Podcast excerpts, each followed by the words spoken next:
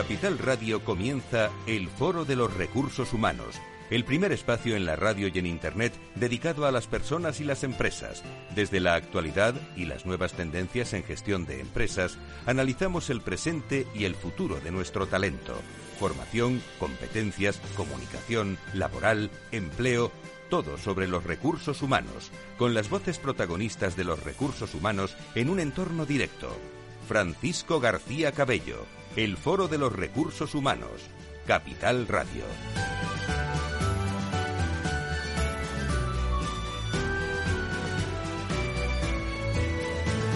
¿Qué tal? ¿Cómo están? Muy buenos días. Bienvenidos. Un foro de recursos humanos donde hablaremos de marca y de formación en el mundo de las personas, en un momento en el que las empresas pues no paran de eh, definir, eh, afinar también diría yo, la cultura, los valores como gran elemento del employer branding. Importa mucho dónde se trabaja, estar orgulloso de dónde se trabaja y para qué y cómo lo notarán también hasta el cliente final, no solo el, el, interno. Es un aspecto que venimos hablando durante muchos años en el Foro de Recursos Humanos y que hoy vamos a tener sobre todo una segunda parte del foro muy de servicio para hablarle a todos los directores de recursos humanos de formación y alguna de la buena formación que se está impartiendo en nuestro país, todo dejando huella. ¿Cómo se está dejando huella? el LinkedIn, cómo eh, influye el mensaje, el argumentario, cómo queremos que nos vean los demás, qué dicen los demás de nosotros. El foco es LinkedIn y vamos a tener a expertos con nosotros hoy aquí en un día 28 de febrero del 2022.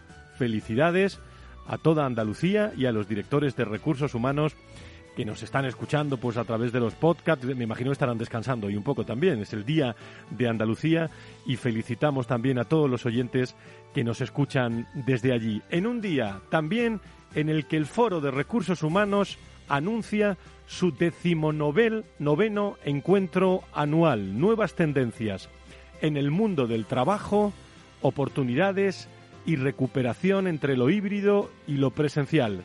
Dentro de dos meses, justo hoy, 28 de abril, a las nueve y media, en la calle de Rufino San, que es la sede de Uber en España, en la calle de Rufino San 25, en un estupendo escenario en un escenario empresarial nos vamos a juntar pues como todos los años. Vamos a recuperar la presencialidad en el encuentro anual del Foro de Recursos Humanos recibiendo sobre todo a profesionales del mundo de las personas. Contaremos eh, cómo ha evolucionado esto de lo híbrido y lo presencial en el mundo de las personas. Eh, podremos conocer informes inéditos que estarán presentes para las 80, 100 personas que acudirán presencialmente y por supuesto también puede acudir todo el mundo en, en híbrido, especialmente un gesto a Latinoamérica, cada vez con más seguidores. Y desde, desde hoy, pues precisamente eh, desde esta tarde ya, mañana, a través de www.fororecursoshumanos.com ya se pueden registrar y guardar, iba a decir guardar sitio, bueno, apuntarse a este, a este encuentro, eh, el, cual es un orgullo para nosotros. En el decimonoveno encuentro anual del Foro de, Recursos Humanos, donde recuerdo, se dan también las seis distinciones a seis grandes directores de recursos humanos que estarán con nosotros justo dentro de dos meses. Lo anunciamos con, con tiempo para que te reserves esa, esa plaza. El 28 de abril del 2022 a las nueve y media en la sede de, de Uber en Madrid. Lunes 28 saludando a todos los directivos que nos están escuchando y agradeciendo después de 19 años que sigan con nosotros. Si quieres saber todo sobre los recursos humanos y las nuevas tendencias en personas en nuestras organizaciones, conecta con El Foro de los Recursos Humanos con Francisco García Cabello. Berta Mateos es especialista en estrategias de marketing en LinkedIn. Berta, ¿cómo estás? Muy buenos días, bienvenido. Buenos días, Francisco. Muchísimas gracias. Bueno, como especialista en estrategias de marketing y comunicación en LinkedIn, marca personal, social selling o venta social, estrategias de contenidos, programas de embajadores de la marca, ¿dónde crees eh, que hay que poner el acento en estos momentos a la hora de estar en LinkedIn y sobre todo pensando, Berta, en los directores de recursos humanos? Pues eh, sin lugar a dudas en potenciar la marca personal a través de LinkedIn, que es la red social que más os va a ayudar a conseguirlo, gracias a ese poder de posicionamiento ¿no? que también tiene en Google. ¿Y eso cómo se hace, verdad? Bueno, pues eh, optimizando un buen perfil, eh, haciendo SEO para aparecer también en las primeras posiciones, para que nos encuentren fácilmente y después poniendo en valor lo que aportamos como profesionales, que esto es muy importante porque se nos suele olvidar contar eh, quiénes somos, lo que hacemos, ¿no? Y nos gusta, la mayoría de la gente quiere ser discreta porque nos educaron así, ¿no? Y, lo cierto es que ahora ya no es una opción pasar desapercibido. Uno quiere contar, y estamos hablándole a los directores de recursos humanos, quiere contar eh, muchas veces todo lo que hace, pero ¿qué es lo que hay que ¿Qué es lo que hay que contar en el foro, eh, mejor dicho, en LinkedIn? A la hora de. Porque uno tiene muchísima actividad. Eh, ya no digo alguien como eh, el equipo del foro, un servidor que se dedica a la comunicación, pero alguien que tiene una función de directivo, por ejemplo. ¿Qué es lo que debe contar en LinkedIn cuando se dedica al mundo de los recursos humanos? Bueno, pues en primer lugar, mm, redactar bien ese perfil, ¿vale? Mm, comunicando eh, en que eres experto, en que eres especialista, lo que haces, los proyectos sobre todo que representas. Y después está esa estrategia de contenidos que al final tenemos que hacer mm, un plan, un plan de marketing. Y, con esta estrategia de contenidos, eh, los directores de recursos humanos podéis aportar eh, mucho, empezando por transmitir los valores tanto personales como de la empresa en la que trabajáis, la filosofía de la empresa. Y de esta manera va a llegar eh, a todos los empleados que trabajan en esa misma organización, va a llegar también a vuestros clientes y a todas aquellas personas que, están interesados en los proyectos que, representáis. Eh, ¿Tú crees, vamos a ser un poco críticos, ¿vale? Eh, ¿Tú crees que se está haciendo bien, que los directores de recursos humanos lo están haciendo bien en LinkedIn? Bueno, algunos sí y, otros no. Mm. Pero fundamentalmente, fundamentalmente, ¿cuáles son los errores más habituales? Y por aquello de potenciar las cosas que se hacen bien, ¿qué es lo que se está haciendo bien? Las dos cosas, te pregunto. ¿Algún ejemplo, eh? así que tú, que tú y yo hemos hablado alguna vez? Eh, bueno, Mm, hay gente que, que, em, que no... Mm, Por ejemplo, las fotos, ¿no? Las fotos, los vídeos, todo eso, ¿hay que ponerlo o no hay que ponerlo? Sí, hay que ponerlo, está claro. La imagen hay que cuidarla mucho, la, empezando por la foto de perfil, la imagen de fondo y portada, que al final tiene que conectar y expresar el sector en el que estamos trabajando. Tenemos eh, tres segundos para impactar con nuestro perfil de LinkedIn y una única oportunidad para causar una buena impresión. Eh, las imágenes nos ayudan mucho a, tener una mejor presencia. Pero sobre todo después el titular, por ejemplo. El titular, eh, la mayoría de los profesionales ponen su cargo y se acabó. Y no, hay que poner muchísimo más, no solo el cargo, hay que poner esa propuesta de valor. Eh, es decir, lo que haces, cómo lo haces y nuestro valor diferencial que ese valor diferencial es clave también para ser la opción elegida. Por ejemplo, para nuestros clientes o mm, bueno, mm, o para que nos llamen para un proyecto determinado para, para vuestra empresa, ¿no? Y aunque no nos llame nadie, aunque no te llame nadie y aunque, eh, bueno, pues no sea el objetivo el que te llamen, el simple hecho de, de dar a conocer lo que uno, lo que uno hace, realmente cada vez es más audiovisual, cada vez se hace más, eh, más rápido, pero al mismo tiempo eh, se va adquiriendo marca personal. A mí siempre, mira que llevamos tiempo en este en este iba a decir en este negocio no en este eh, en esta área tan importante del mundo de la, de la comunicación como es la comunicación especializada. Pero a mí siempre me enseñaron hace muchísimos años que más valen que digan los demás a que digas tú mismo de ti mismo, ¿no? Es decir, que, que eso, una cosa es contar y otra cosa es... Esto pasa muchas veces en LinkedIn, ¿no? Que, que está uno ahí y parece que, que da cierto rubor, ¿no? El, el, ¿Cómo se maneja esto? Es que nos guste o no nos guste, todo el mundo tiene una marca personal, ¿no? Y si no, pues iros a Google, meter vuestro nombre y vuestros dos apellidos y mirar lo que dicen de vosotros. En vuestra mano está tener el control de vuestra marca personal y, sobre todo, eh, que os asocien a, a los valores que vosotros queréis.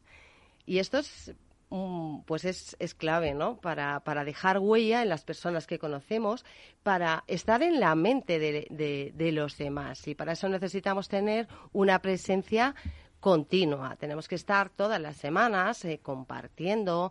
Eh, si no tenéis mucho tiempo para escribir vuestros propios contenidos, podemos compartir contenidos corporativos, podemos compartir contenidos de referentes de nuestro sector o compartir incluso contenidos, eh, ¿por qué no?, de nuestros eh, clientes. Una cosa es marca personal y otra cosa es posicionarse también como liderazgo, como un líder de opinión en nuestro sector, que es un paso más allá de trabajar la marca personal.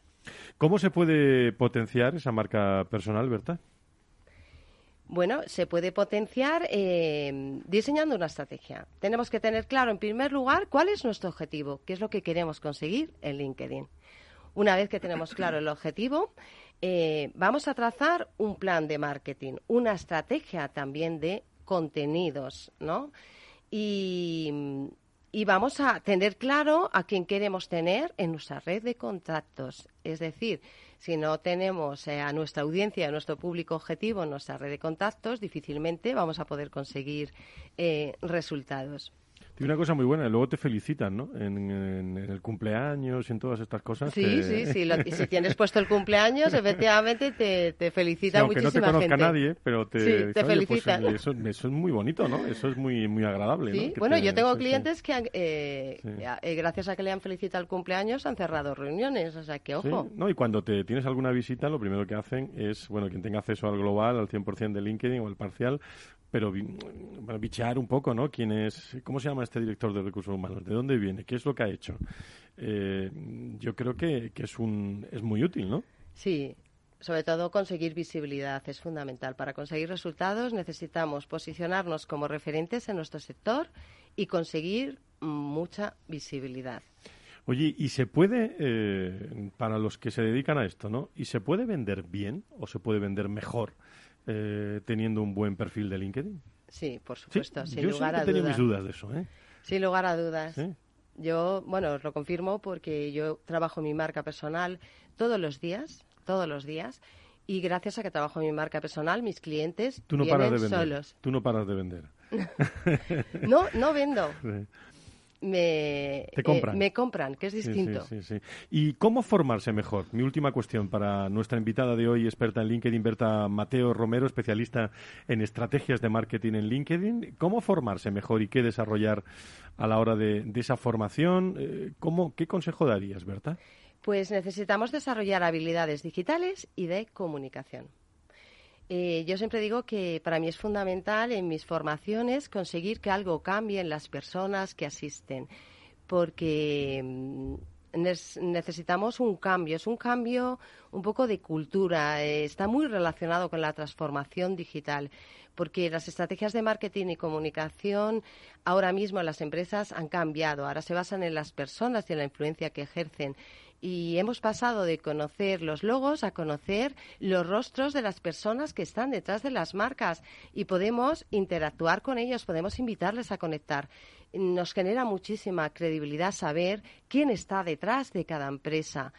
Y esto es una de las cosas que ha cambiado y sobre todo porque ahora, por ejemplo, el embudo de ventas em, empieza cuando empezamos a informarnos sobre una determinada marca o sobre un determinado profesional. Eh, el 80% de las personas como mínimo leen tres contenidos antes de interactuar con cualquier empresa. Y, para eso tenemos que ayudar a nuestro, a nuestro cliente, a ese público objetivo, a nuestra audiencia, informándoles con contenidos, compartiendo contenidos de valor. Cuanto más valor, cuanto más sabiduría compartimos con los demás, mejores resultados se consiguen. Pues Berta Mateos va a, aconsejar a todos los seguidores de, LinkedIn, del Foro de Recursos, bueno, de LinkedIn y cualquier red social, en el Foro de Recursos Humanos, las próximas semanas, consejos en el Foro de Recursos Humanos sobre cómo manejarse mejor en LinkedIn. Es así, ¿no? Eh, ¿qué, tipo de consejos nos vas a dar, Berta? Bueno, diferentes tips, ¿no? Cada, cada semana haremos un tip distinto sobre, sobre estrategias en en LinkedIn. Pues en www.fororecursoshumanos.com, Berta Mateos, para todos los seguidores del, del Foro de Recursos Humanos. Gracias por acercarte a la radio y te veo luego en LinkedIn. ¿eh? eh vas a sacar una buena foto de, la, de este programa de radio sí, en por LinkedIn. Supuesto. Vale, vale. Bueno, pues te veo luego, Berta. Muchas gracias. Muchas gracias. Si quieres saber todo sobre los recursos humanos y las nuevas tendencias en personas en nuestras organizaciones, conecta con el Foro de los Recursos Humanos con Francisco García Cabello. Hemos hablado de formación. Eh, nos acompaña hoy en directo en los estudios centrales de Capital Radio en Madrid, Jaime Urcelay, que es profesor del Executive MBA de UNIR, codirector académico, Project Master, asociado senior en tanto cuanto consultoría de liderazgo y estrategia. Querido Jaime, ¿cómo estás? Muy buenos días, bienvenido. Muy bien, muchísimas gracias, un placer estar con vosotros. Bueno, la UNIR, eh, más de 60.000, 69.000 alumnos, 200 eh, títulos, 90 países. Eh, estáis que no paráis, Jaime. Estamos que no paramos porque afortunadamente hemos dado con dos eh, palancas extraordinariamente importantes, que son por un lado un modelo pedagógico muy robusto y por otro lado una gran capacidad de innovación tecnológica. Y este es en buena medida, aparte del buen hacer de, los profesionales de la universidad, pues el secreto del éxito de UNIR, que ahora precisamente hemos empezado a volcar en este programa Executive de, de recursos humanos. Conviértete en un referente en la gestión del talento. Executive Master en UNIR, la era digital ha transformado profundamente a las empresas, incluyendo también la gestión del capital humano. Eh, cuéntanos referencias, cuándo comienza, eh, quiénes se pueden apuntar y a qué, a qué público va dirigido este, este máster, eh, querido Jaime. Sí, es un programa que está dirigido a personas que tengan ya, evidentemente, experiencia y formación profesional, que quieran convertirse en líderes de la transformación cultural y digital de sus empresas. Este es en estos momentos el gran desafío para el rol de recursos humanos, que no puede desatender las cuestiones básicas relacionadas con la gestión de personas, evidentemente, pero que en estos momentos se enfrenta a un reto diferente que exige pues, unos conocimientos, unas experiencias y unas habilidades quizá distintas de las que habíamos eh, requerido en, otro tiempo. Eh, este es un poco el target de nuestro, de nuestro programa, que está ahora eh, celebrando su primera edición en la, en la edición de, otoño. Acabamos de celebrar el Paso del Ecuador y estamos preparando ya el lanzamiento de la segunda edición, la que llamamos edición de primavera, que dará comienzo el 18 de abril. El programa tiene una duración de, de ocho meses y eh, la verdad es que el perfil pues es, es, amplio, pero en general pues tiene que ser alguien que se sienta interpelado por esta llamada a convertirse en líderes de la transformación cultural y de alguna manera atraer, retener y fidelizar talento, pero hacerlo en este nuevo contexto extraordinario en el que estamos. Has dicho la duración, pero ¿cuál va a ser la tipología, el tipo de metodología de, de este máster? Porque me imagino que cuando uno hace un grupo, eh, al final el grupo eh, tira eh, y avanza juntos. y yo creo que es muy importante esa interacción entre todos los asistentes, ¿no? Sí, por supuesto, es, fundamental y es una de las bases del programa. Es un programa que trata de fomentar mucho el networking entre los propios, entre los propios alumnos. Hay mucho trabajo en equipo multidisciplinar. En primer lugar, eh, para preparar los casos que semanalmente tienen que resolver en equipo. Se les pide además que hagan un, proyecto de transformación cultural y digital de una empresa hipotética que tienen que desarrollar a lo largo de, todo el programa. Y por otro lado, junto a las clases de mm, más clásicas magistrales, pues hay también un aula específica que se va eh, eh, abordando en diferentes sesiones para el desarrollo tanto de competencias específicamente o de habilidades directivas y de liderazgo como competencias de, gestión. ¿no? Es lo que llamamos el, aula lidera, a lo cual hay que sumar además que cada uno de los alumnos tiene eh, un coach personal con el cual trabaja a lo largo de todo el programa también un, un plan de desarrollo individual. Con lo cual pensamos que la convergencia de todas estas, estas dimensiones sobre lo que llamamos saber, liderar, experimentar y compartir es lo que eh, provoca al final una propuesta de valor que los alumnos perciben como diferencial en este programa. Dos cuestiones más para nuestro invitado. ¿Quién imparte esas sesiones? ¿Se puede saber qué profesionales del mundo de los recursos humanos imparten estas sesiones? Que cada vez más estoy viendo a directores de recursos humanos en sesiones de, formación e impartiendo sesiones en universidades. Sí, eh, lo que hemos elegido, la verdad es que son eh, del orden de 60 profesores y la inmensa mayoría de ellos tienen en estos momentos responsabilidades de dirección de recursos humanos en empresas que están en estos momentos eh, demostrando buenas prácticas y que están acometiendo proyectos de transformación cultural y digital. Permíteme que no mencione ninguno en, particular, pero sí estamos particularmente orgullosos de haber atraído, por decirlo de alguna manera, pues un talento excepcional, eh, con experiencias muy distintas, con sectores muy diferentes, que creemos que al final pueden proporcionar a los alumnos una visión muy completa de, los desafíos actuales de, los directivos de recursos humanos y lo que en estos momentos necesita para acometer con éxito ese reto. Pues 40 segundos más, Jaime, eh, como eh, Executive Master de UNI, conviértete en un referente en la gestión del talento. Eh, para más eh, información, ¿dónde se pueden dirigir los, los interesados? Además de escuchar este podcast que le van a dar muchas referencias eh, y que os lo pasaremos también para que lo, lo, potenciéis vosotros también. Sí, lo más sencillo es que entren en la página web de la, de la UNIR, es unir.net, y ahí podrán encontrar de una manera muy fácil información inmediatamente sobre este programa que les conducirá a la landing page donde pueden solicitar una información más amplia y si están interesados, por supuesto, pues empezar ya de una manera también muy, muy intuitiva a formalizar su, su inscripción.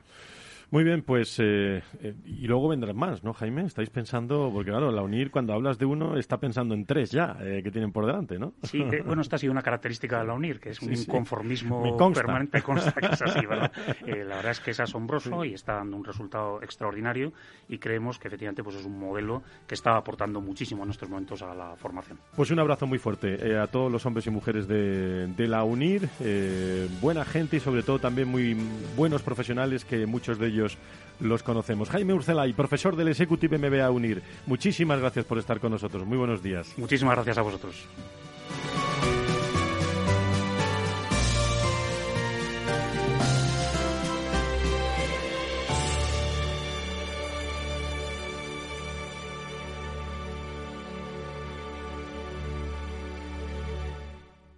Más es incorporar inteligencia artificial e innovación tecnológica a las inversiones. Mucho más es añadir a esa innovación la experiencia de 35 años dedicados a la inversión y a los inversores.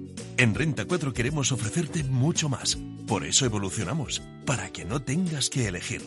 Más experiencia, más innovación. Renta 4 Banco. ¿Quieres más? ¿Sabes por qué Madrid quiere a sus ganaderos? Porque producen carne de una calidad excelente y garantizan el bienestar animal cuidando su salud, su alimentación y su seguridad. Porque protegen la biodiversidad y el medio ambiente y crean empleo evitando el despoblamiento rural. Por todo eso, Madrid quiere a su ganadería. Comunidad de Madrid. Esto te estás perdiendo si no escuchas a Rocío Arbiza en Mercado Abierto. Margarita Rivas, broker y escritora. Hay que ser muy valiente para cuando sucede un crack como los que yo viví en el 87 o los que he vivido después, pues es el momento seguramente de, como decía Benjamin Grasa, a mí me gusta comprar cuando el mercado está tan sumamente aterido de miedo que es cuando es momento de comprar. Mercado Abierto con Rocío Arbiza. Disfruta de la mejor cocina gallega en Montes de Galicia. Todo un clásico moderno en el barrio de Salamanca. Disfruta de la variada dieta atlántica, de las mejores carnes y pescados tratados con respeto y transparencia y regados con una de las mejores bodegas de la zona. En grupo, en familia o en pareja, Montes de Galicia te ofrece el espacio perfecto en cada ocasión. Si eres emprendedor, empresario o autónomo, en negocios de carne y hueso encontrarás todas las claves para hacer crecer tu negocio. Cada miércoles de 1 a 2 de la tarde en Capital Radio, con Mariló Sánchez Fuentes.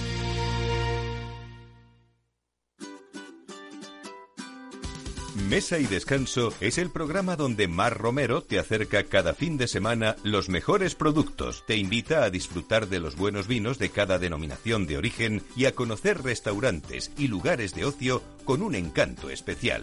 Mesa y Descanso, los domingos a las 13 horas, aquí en Capital Radio. Capital Radio.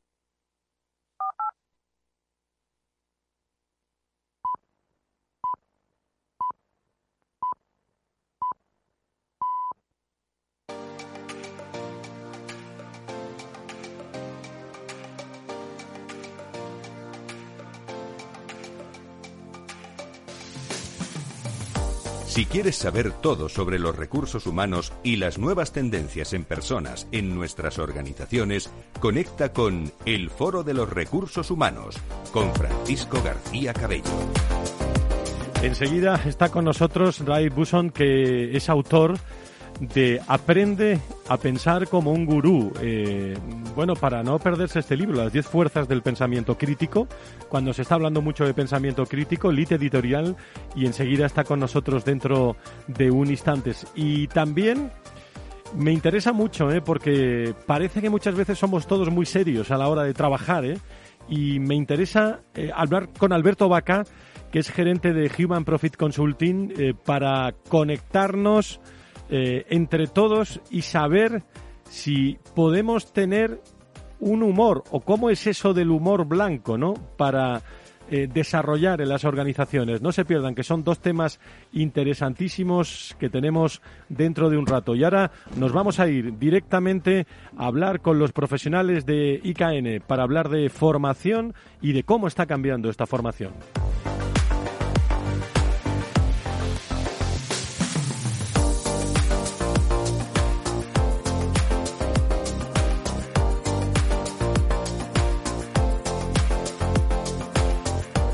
De los Recursos Humanos te conecta con la información clave sobre personas en empresas e instituciones, con un estilo propio, desde la comunicación y la cercanía.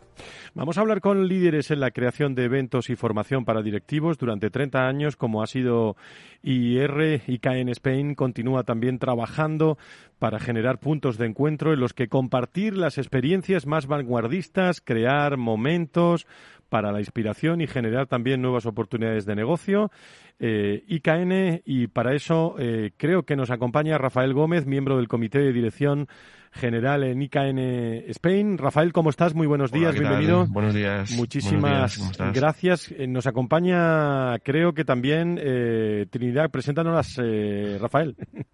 Sí, bueno, me acompaña Trinidad entre las cosas porque, como veis, tengo la voz un poco un poco cascada esta Trinidad Villar, ¿no? Sí, Trinidad Villar, sí. Pues eh, ella también es miembro del Consejo de Dirección y además es la persona que, que se dedica a la producción de, todos los eventos de la empresa y también de la formación. Trinidad, ¿cómo estás? Muy buenos días. Hola, buenos días, Francisco. Encantada de estar con vosotros esta mañana. Bueno, pues eh, vamos a ver, eh, hablábamos de esa sólida experiencia, estrategia, inversión, confianza, que han sido las claves para que los eventos y la formación de siempre triunfen en versión virtual, que han sido constantemente mejorando. Pero os pregunto una cosa para, para empezar y luego me habláis de, de, también de vuestra compañía. ¿Creéis que estamos ya, eh, que estamos es una realidad, pero estamos de verdad ya en la, en la presencialidad? ¿Tenemos la confianza eh, absoluta en eso? ¿Cómo están cambiando o cómo ha cambiado la formación en estos 24 o 25 meses? Eh, quien queráis de los dos. Eh, estáis los dos, Rafael Trinidad. Vale, pues si quieres te comento un poquito, Francisco. A ver, pues efectivamente, como bien dices, en estos 20 casi ya 24 meses, pues lo que hemos visto es que efectivamente ha habido una evolución desde esa presencial, desde esa virtualidad obligada en la que tuvimos que sí o sí adaptarnos eh, de una forma que, bueno, como todo el mundo, vamos, aquí no vamos a decir que hicimos nada excepcional, todos tuvimos que hacerlo, pero hoy si hablamos de una tendencia, lo que podemos ver es que sí que existe ya unas, eh, la gente tiene ganas de volver a la presencialidad, sobre todo en temas relacionados con formación. En los eventos nosotros, como has comentado, nosotros hacemos eventos y formación, los eventos ya hemos ido volviendo a esa presencialidad y en la formación lo que hemos visto es un cambio un poco de tendencia. Eh, la gente quiere tener presencialidad, pero por otro lado todavía eh, existe un querer o un estar más cómodo en esa virtualidad, con lo cual creemos que la tendencia va a ser eh, una, un formato que nosotros ya estamos desarrollando, que es un formato que llamamos bimodal, en el que, en el que nosotros lo que hacemos es combinar eh, esas, dos, esas dos opciones. Por un lado, le damos la opción al asistente de poder estar en formato presencial y también en formato virtual. Y él elige la opción que él quiere. Este, este formato, que creemos que, que, da lo bueno de, las dos, de los dos mundos, pues eh, ya lo estamos probando con algunas de las formaciones que tenemos eh, y bueno, pues la verdad es que están funcionando bastante bien. Y creemos que es un formato que ha venido para quedarse, aunque está claro que hay, que hay algunos tipos muy concretos de formaciones que requieren esa presencialidad, pero hoy por hoy todavía la gente es reacia al 100%. Y que en Spain, eh, mm, Rafael, eh, que lleváis mucho tiempo, 30 años ¿no? de experiencia en el mercado nacional y internacional. somos muy, muy veteranos, por así decir, en buen sentido, llevamos muchísimos años dando, desarrollando eventos y formación. Eh, o sea que tenemos una amplísima experiencia. Eh, lo que comentaba antes, Trini, es que si algo nos ha, digamos, caracterizado durante todos estos años ha sido nuestra capacidad de adaptación, ¿no? Somos una empresa que, que siempre hemos sido muy, muy ágiles en, en, a la hora tanto de investigar temas, de, de formatos, de enfoques, etcétera. Entonces, esta, digamos, esta época, aunque nos ha pillado como todo el mundo un poco ahí, eh, pues eh, con el pie cambiado, pero bueno, estaba en nuestro ADN, por así decir, ser ágiles y ser, y ser bueno, proactivos, ¿no? Entonces, bueno, pues, eh, ¿Qué áreas, sí, mm. Rafael Trini, ¿qué áreas son las más requeridas tras la pandemia y la digitalización? ¿En qué se están formando ahora mismo las personas y las empresas? Digo más en nuestro país. Bueno, pues mira, si hablamos de nuestra formación, eh, los temas que más funcionan, que nos están demandando, son sobre todo temas eh, mm, financieros, temas legales, sobre todo de, sectores que están teniendo un gran crecimiento, como es el área de farmacéutica y el área, el área de energía, ¿vale? Entonces, eh, cualquier tipo de formación en estas dos áreas y son formaciones muy, muy técnicas, ¿vale? Entonces, son unas formaciones que son muy demandadas, tenemos una larguísima trayectoria, sobre todo en el área eh, de farma, mm, pues con una mm, formación que es muy reconocida por el sector, que yo creo que es el principal reconocimiento que tenemos que buscar. Como digo, son los principales temas. Y luego ya extrapolamos a, una formación ya más transversal. Estamos hablando de todos los temas relacionados con digitalización también, ¿vale? Todas las herramientas que se pueden utilizar en esa digitalización que ha llegado para quedarse y, bueno, pues que al final pues hay que, hay que formarse, ¿vale? Entonces, la digitalización en distintos departamentos, como puede ser un departamento financiero, un, departamento de recursos humanos, cualquier eh, de esas áreas, digamos que son las que ahora mismo más están demandando. Y por supuesto, sin olvidar todo lo que tiene que ver con la formación de recursos humanos, que para nosotros es uno de los pilares básicos. ¿A, qué sectores eh, os estáis dedicando más especialmente en estos, en estos pues meses post pandemia? como decía Trinidad, eh, los sectores que más están eh, teniendo revoluciones y cambios por razones obvias, como es la energía y farma. Energía es un sector eh, con una cantidad de cambios increíble. Y la gente cuando hay cambios pues necesita formarse, ¿no? cuando hay una revolución, como es lo que está pasando prácticamente en, la energía, pues necesitan formarse prácticamente continuamente, ¿no? Entonces ahí hay tanto temas legales como técnicos como como eh, fiscales de todo tipo, ¿no? Pues ahí ese sector es, es clave ahora mismo. Y eh, el otro sector que decía, que apuntaba también eh, Trinidad, es el sector de farma, igual, ¿no? Es un sector que, que ahora mismo pues está en plena ebullición, también por, y que ha tenido que reaccionar, digamos, a la pandemia, etcétera, y, ha necesitado también mucha formación a todos los niveles, ¿no? Cómo han tenido que organizarse los equipos para, para, para todos los picos de trabajo, cómo han tenido que afrontar eh, el sector farma, toda la, demanda que había, ¿no? Gigantesca de, la sociedad, ¿no? Para que, para que respondiera a, todo el tema de, la pandemia. Entonces, esos dos sectores son, son claves. Pero sí es verdad que, que más allá del sector, el tema del área de recursos humanos sigue siendo un área que, que demanda muchísima formación eh, continua, ¿eh? y más con todo el tema de la digitalización, es un tema que, que, se está muy, muy, muy demandado. Eh, por último, por mi parte, vosotros que os dedicáis también a la organización de eventos y formación, parece que estamos todos sensibles a, a la organización, ya pensando aquí al verano prácticamente en un montón de, escenarios presenciales. Eh, o cuando estábamos en la virtualidad, no, no, la gente quiere ahora cercanía, distancias cortas. Eh, ¿Qué puntos pensáis que son los más fuertes, débiles de, de los ejecutivos eh, en nuestro país a la hora de, manifestar en público, sobre todo en estos momentos donde parece va uno con más cuidado. ¿eh? No sé, es la sensación que tengo. ¿eh? ¿Cuál es vuestro, vuestro punto de vista, Trini? Y, y en este caso, Rafael, para acabar ya. Bueno, pues eh, si hablamos de eventos, eh, la gente quiere reunirse, la gente quiere compartir a pesar de tener que seguir manteniendo esa distancia, ese cuidado, eh, pero la gente quiere ya reunirse, la gente quiere compartir cara a cara y eso es un poco lo que estamos viendo este último tiempo. Como comentaba antes, nuestros eventos que durante estos dos años han sido igualmente, igual que la formación virtuales, ahora los eventos ya hemos dado el paso y ya son presenciales y la verdad es que estamos teniendo una respuesta estupenda. La gente, como digo, tiene muchísimas ganas de reunirse, de verse las caras y hacer negocio eh, mm, personalmente, hacer ese networking que ha estado muy bien durante este tiempo, que la, tecnología nos lo ha permitido, pero la realidad es que para determinados, eh, eh, para determinados tipos de negocio, como es un evento, la presencialidad es verdad que tiene una fuerza que hoy la gente pues, quiere y busca. Bueno, y información por completar un poco lo que decía eh, Trini, pues en formación, eh, e-, evidentemente el tema virtual ha llegado para, para, quedarse, o sea, porque tiene unas ventajas muy evidentes, ¿no? A nivel flexibilidad, costes, etcétera. Pero, pero al final sí que va viendo, vamos notando cada vez más demanda en, acudir presencialmente a, cursos. Entonces, tendremos que ir a, un, a, un, formato bimodal, como ya hemos comentado antes. Es decir, dar la oportunidad al asistente de que pueda venir al aula, que siempre tiene un, un mayor impacto ¿no? a nivel comunicación y networking y demás, o darle la oportunidad de seguirlo a distancia porque, porque eso es así, o sea, se va a quedar de alguna manera. Entonces, tenemos que ser capaces de dar esas dos opciones a, los, a los ejecutivos. Pues Rafael Gómez, eh, miembro del comité de dirección de ICA en Spain, y a Trinidad Villar, directora del evento ICA en Spain también. Muchísimas gracias por estar con nosotros. Son tendencias eh, de empresas especializadas que llevan muchísimo tiempo y en estos momentos es la, la, sensación que tengo. Es muy bueno el conocer también eh, que queremos eh, cada vez más salir, estar cerca, seguir formándonos, que yo creo que estamos en un, en un momento de, de, ir increciendo, de intensidad en este, en este punto. También eh, la toma de decisiones por parte de los directores de de Recursos Humanos. Eh, Trini eh, y, en, este caso Rafael, seguimos en contacto. Muchas gracias por estar con nosotros. ¿eh? Muchísimas, gracias. Muchas gracias. Hasta luego. Líderes y directivos en primer plano.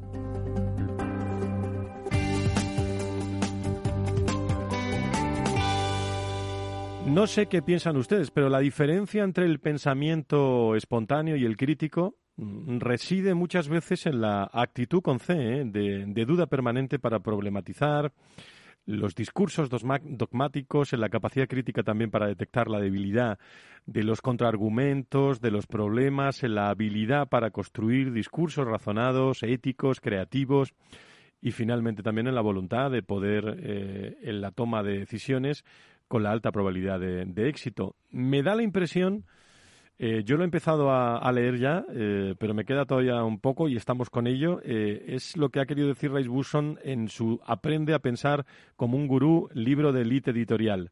Saludo a Rice Busson. ¿Cómo está Rice? bienvenido. Hola, buenos días. encantado de estar en tu programa. Muchísimas gracias. aprende a pensar como un gurú. ¿Qué, qué has querido trasladar, Rice? Bueno, eh, lo que he querido es ofrecer un, sistema completo para aprender pensamiento crítico, que como tú bien sabes es una de las habilidades más demandadas hoy en día en las organizaciones, que vaya un poco más allá de, los típicos sistemas que existían hasta ahora de, corte, vamos a decir, anglosajón, ¿no? que se basaban mucho en el tema de los argumentos, sino pues darle una perspectiva más amplia, ¿no? Incluyendo pues ética, creatividad y otras habilidades que hoy en día pues eh, se consideran fundamentales, ¿no? entre eh, le echa un vistazo al decálogo de las diez fuerzas para pensar como un gurú Eh, no sé, las 10 no nos va a dar tiempo, ¿eh? pero las que consideras que son, no pueden fallar, que son imprescindibles después de estos veintipico meses ¿no? que hemos pues padecido y sufrido muchos de, de, esa virtualidad y ahora ya que estamos empezando a vernos, a poder, iba a decir, dialogar, conversar, negociar de otra forma, mm, te pido algunas claves. Bueno, eh, digamos, este sistema eh, divide, bueno, lo que son las habilidades o le llamamos fuerzas, eh, en 10 en total, como, como te has referido. las dividimos en, digamos, en tres paquetes diferentes, ¿no? En el primero, digamos, empezamos por como el coaching, ¿no? Un poco por un punto de partida, que le llamamos la reflexión digamos, y, un punto de llegada y un camino, un proceso de crecimiento, de transformación que le llamamos emprender de una manera muy, muy general, ¿no? Como, digamos, la voluntad de hacer cosas. Y eso un poco nos traza, digamos, ese, digamos, ese camino, ¿no? A partir de ahí tenemos unas seis fuerzas que llamamos centrales del pensamiento crítico, donde se incluye pues eh, lo, típico que todos podemos entender como es el, el razonar pero también pues otras herramientas como el dialogar, que también pues de alguna manera comprenden la, inteligencia emocional. Y, y, después, pues también, pues el dudar y criticar, que es el principio de todo, ¿no? Hacerse preguntas, cuestionarse las cosas, más que nada para tomar buenas decisiones, anticipándose a los problemas, ¿no? Para cuando vienen, pues poderlos resolver completamente, ¿no? Y, estas seis fuerzas acaban con el, comprender que, no solo hay que ver que los argumentos están bien construidos, sino qué quieren decir, cuál es su significado, ¿no?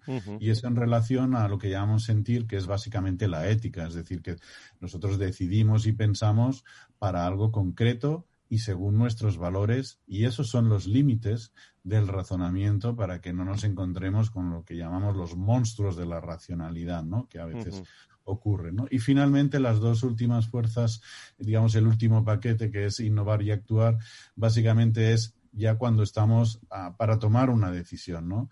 Y innovar quiere decir la creatividad de generar alternativas para tomar una decisión eh, lo mejor posible, ¿no? Y actuar, pues, las técnicas que, que, nos permiten, dentro de todas las opciones disponibles, tomar la que es más probable que, que, nos dé un éxito. Rais, eh, y en este aprender a pensar como un gurú, de todas estas que has dicho, eh, se me ocurre pregunta, porque el libro habrá que leerlo. Yo creo que ya dejamos de hablar del libro, porque si no, habrá que leerlo, ¿no? Si no, no, no lo vas a contar todo. Pero todas estas eh, actitudes, decálogo, ¿la conocen bien nuestros jefes? Es decir, eh, mm, saben eh, lo que se quiere en estos momentos. Eh, ¿Están las soft skills las claves fundamentales para buscar ese momento, contemplar el resultado, detectar los dogmas, encontrar el problema, abrirse a un diálogo, en fin? validar la oportunidad, comprender, integrar, aterrizar, decidir la mejor opción. De todo esto, ¿conocen bien los que seleccionan, eh, Raiz? Bueno, yo creo que, tanto los directivos como, los responsables de recursos humanos, desde luego que saben que estamos en, un ambiente de incertidumbre empresarial y que por lo tanto tenemos que reclutar y formar gente en lo que llamamos las habilidades blandas. Lo que quizás no somos todos tan conscientes, aunque a veces las utilizamos, es que el pensamiento crítico es algo fundamental, ¿no? Como ya ha dicho el Foro Económico Mundial, que siempre lo está poniendo en el top 5 de las habilidades más, más requeridas, pero ya que se conoce, al menos en, los países europeos, vamos a decir así, no demasiado bien el, alcance, ¿no? las posibilidades que tiene el pensamiento crítico, pues aún no, estamos eh, pues creando programas de formación específicos para esto. Pero evidentemente un directivo pues tiene en cuenta eh, pues, pues, pues, bueno que hay unas maneras de hacer que tienen que cambiar que tienen que ser más ágiles que hay que innovar producto. Sin duda. es decir sí que se saben cosas pero esto hay que organizarlo y profundizarlo. Muy bien, pues aprende a pensar como un gurú, nuevo libro de Elite Editorial. Eh, querido Rais, muchísimas gracias por estar con nosotros eh, y seguiremos hablando de este pensamiento crítico que yo creo que es muy importante también y que aquí hemos hablado bastante en el foro de recursos humanos en, los últimos meses. Gracias por estar con nosotros. Muchas gracias a ti. Hasta luego. Muchas gracias. Eh, Alberto Vacas, gerente de Human Profit Consulting. Eh, Alberto, ¿cómo estás? Muy buenos días. Bienvenido. Muchas gracias por la invitación. Conectar con nuestros interlocutores utilizando el humor blanco. Vale, explícamelo porque esto lo tengo que entender bien. ¿Qué es el humor blanco? Bien, yo me voy a presentar un poquitito. Yo soy Alberto Vaca, Vaca con V, porque cuando se inventó mi apellido no existían los coches. Esto que acabo de hacer es humor blanco. O sea, es el humor que carga sobre uno mismo, que no se mete con ninguno de los tópicos, ni con religión, ni con política, ni con nada. O sea, cuando nos comunicamos podemos hacer cuatro operaciones matemáticas. Podemos sumar, restar, multiplicar o dividir. Si utilizamos un tópico, vamos a dividir, vamos a restar. La manera de mejor de tener un buen balance es sumar y multiplicar. Y para eso hay que hacer humor sobre uno mismo y probarlo antes. ¿Y, esto se utiliza en las organizaciones, eh, Ricardo? Eh, o Alberto, perdón. Sí, pero Ricardo también me gusta, o sea, es un bonito nombre. Eh, perdón. Sí, se, utiliza en algunas organizaciones. Nosotros llevamos formando 19 años sobre humor blanco, o sea, esto no es de ahora. Eh, de hecho, bueno, mm, digamos que el atrevernos a hacer una investigación sobre humor blanco fue porque teníamos muchas pistas obtenidas a través de 19 años de trabajo con directivos. Puede ser que por los talleres de humor blanco hayan pasado pues del orden de 4.000 directivos, o sea, que son muchos, tenemos muchas experiencias. Y cuando escuchas a, los directivos, eh, nos falta muchas veces eh, tener ese, iba a decir sentido del humor, pero bueno, eh, tú lo, lo, utilizas como humor blanco, como quieras, pero ese, ese, esa gota de humor blanco en el momento oportuno de una conversación, ¿qué es, qué es lo que produce? En definitiva, el humor blanco, ¿qué productividad tiene? Sí, bueno, vamos a ver, el humor, el humor blanco es muy diferente al resto de los humores. O sea, em, digamos que si utilizamos mal el humor podemos salir bastante, bastante mal, ¿no? Lo que consigue el humor es fundamentalmente despertar emociones positivas en el otro y por lo tanto conectar. Hay un neurocientífico que se llama Antonio Damasio que dice que tardamos dos o tres minutos en conectar al principio de, la comunicación, ¿no? Si queremos conectar en positivo, podemos utilizar varias cosas. Podemos ser agradables, simpáticos, educados, pero eso es lo que me diría mi abuela, si quieres tener un método, tienes que aprender a hacer humor blanco. Y aquí estamos ante una situación muy curiosa, porque la mayoría de la gente se cree que el humor no se aprende, que se es gracioso. O sea, por ejemplo, el humor blanco en la investigación hemos visto que no correlaciona en absoluto con sentido del humor, que nos han entrado gente en... Ah, pues claro, claro, eh, porque ese es un, el, humor es un tema muy cultural. De hecho, nos cuesta mucho trabajo explicar qué es humor blanco que al principio sí, lo llamamos humor blanco, luego humor de día y, terminamos llamándolo humor políticamente correcto, pero lo hemos quitado, porque a ver quién une políticamente y correcto en la misma palabra, ¿no? No hay, no hay manera, ¿no? Pero el humor blanco hay que aprenderlo. Igual que si quieres tocar música tienes que aprender algo de solfeo.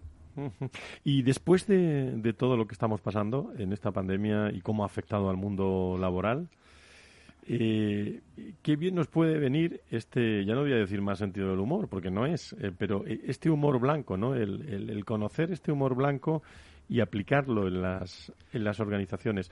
Eh, la otra cuestión es si, si tú ves oportuno en estos momentos en el mundo de los recursos humanos que se pueda aplicar un humor blanco. Sí, porque es un humor que se puede hacer con corbata, o sea, se, se, se puede utilizar.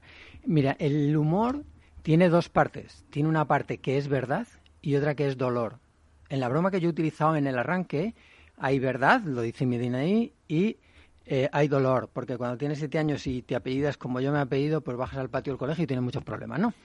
Entonces hay dolor. En, esta época hay más dolor que petróleo, y esto es un mecanismo para liberar, liberar el dolor. Pero además es que va más allá de eso.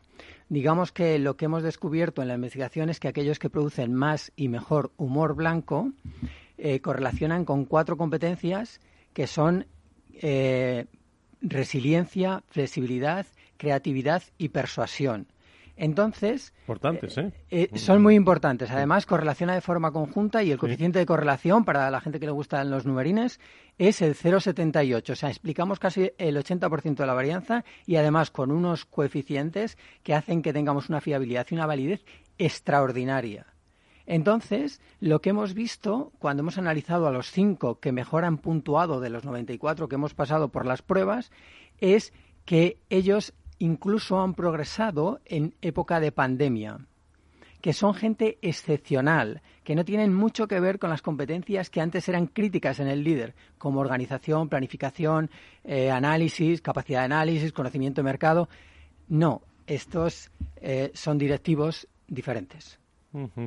Eh, pues nada, hagamos un espacio de humor blanco, ¿no? que yo creo que nos viene muy bien, Alberto. Sí, eso estaría genial porque es dar pistas eh, a, la gente para que pueda desarrollar primero esas cuatro competencias, pero también para que genere una sinergia de comunicación en positivo. Y esto sí nos está haciendo falta a todos porque con el tema de la pandemia estamos cayendo en una cierta soledad que no nos va a llegar. Porque al final el todo es más que la suma de las partes. Tenemos que procurar otra vez hacer equipos, tenemos que procurar otra vez generar sinergias con media presencialidad, presencialidad o, online, lo que sea, pero tenemos que conseguir otra vez que el todo sea más que la suma de las partes.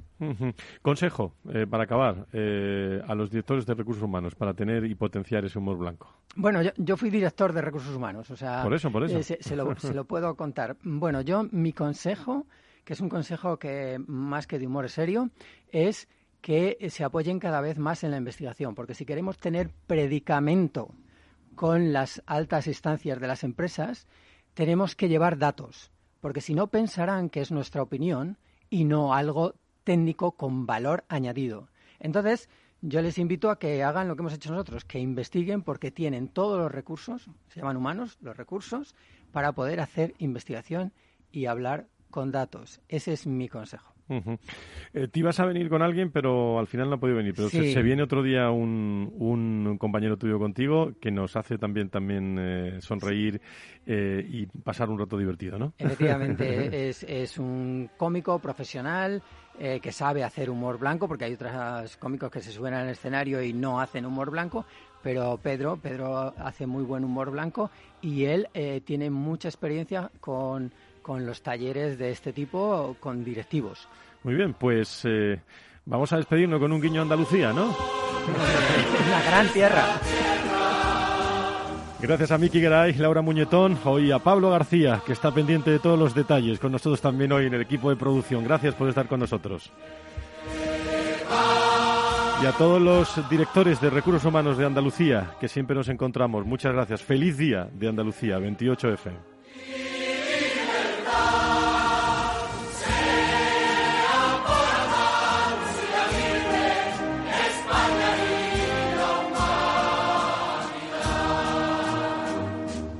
El lunes más recursos humanos. Aquí y el viernes nos vemos en Salud. Saludo también a todo el grupo de TIM, de Talento Humano Andaluz. Gracias, adiós.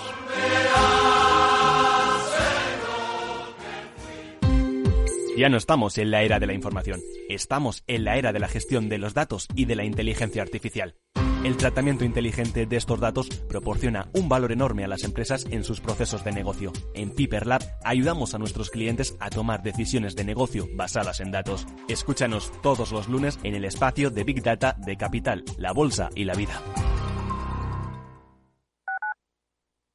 Gráficas Naciones. Más de 50 años de experiencia en el sector de las artes gráficas. Apostamos por la última tecnología tanto en impresión offset como en digital y gran formato. Realizamos todo tipo de impresión. Tarjetas de visita, folletos, libros, vinilos, decoración y montaje de stands. Más información en el 91 629 2145 o en gráficasnaciones.es.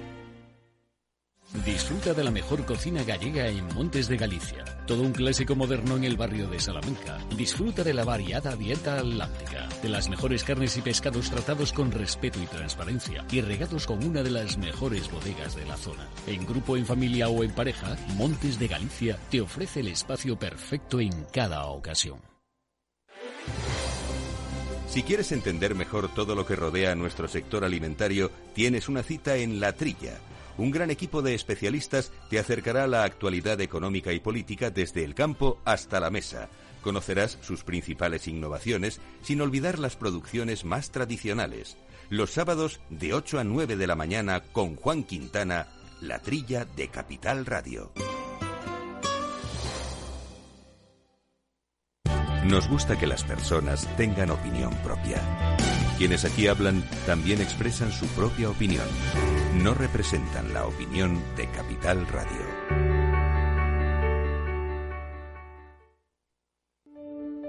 En tiempos de incertidumbre, nuestra fortaleza es la estabilidad. En Nordea, pensamos que el equilibrio, la fiabilidad y la experiencia importan. Nuestra estrategia Stable Return muestra un sólido comportamiento en el largo plazo para sus inversiones. Invierta en estabilidad. Invierta en tranquilidad. Descubra más en nordea.es.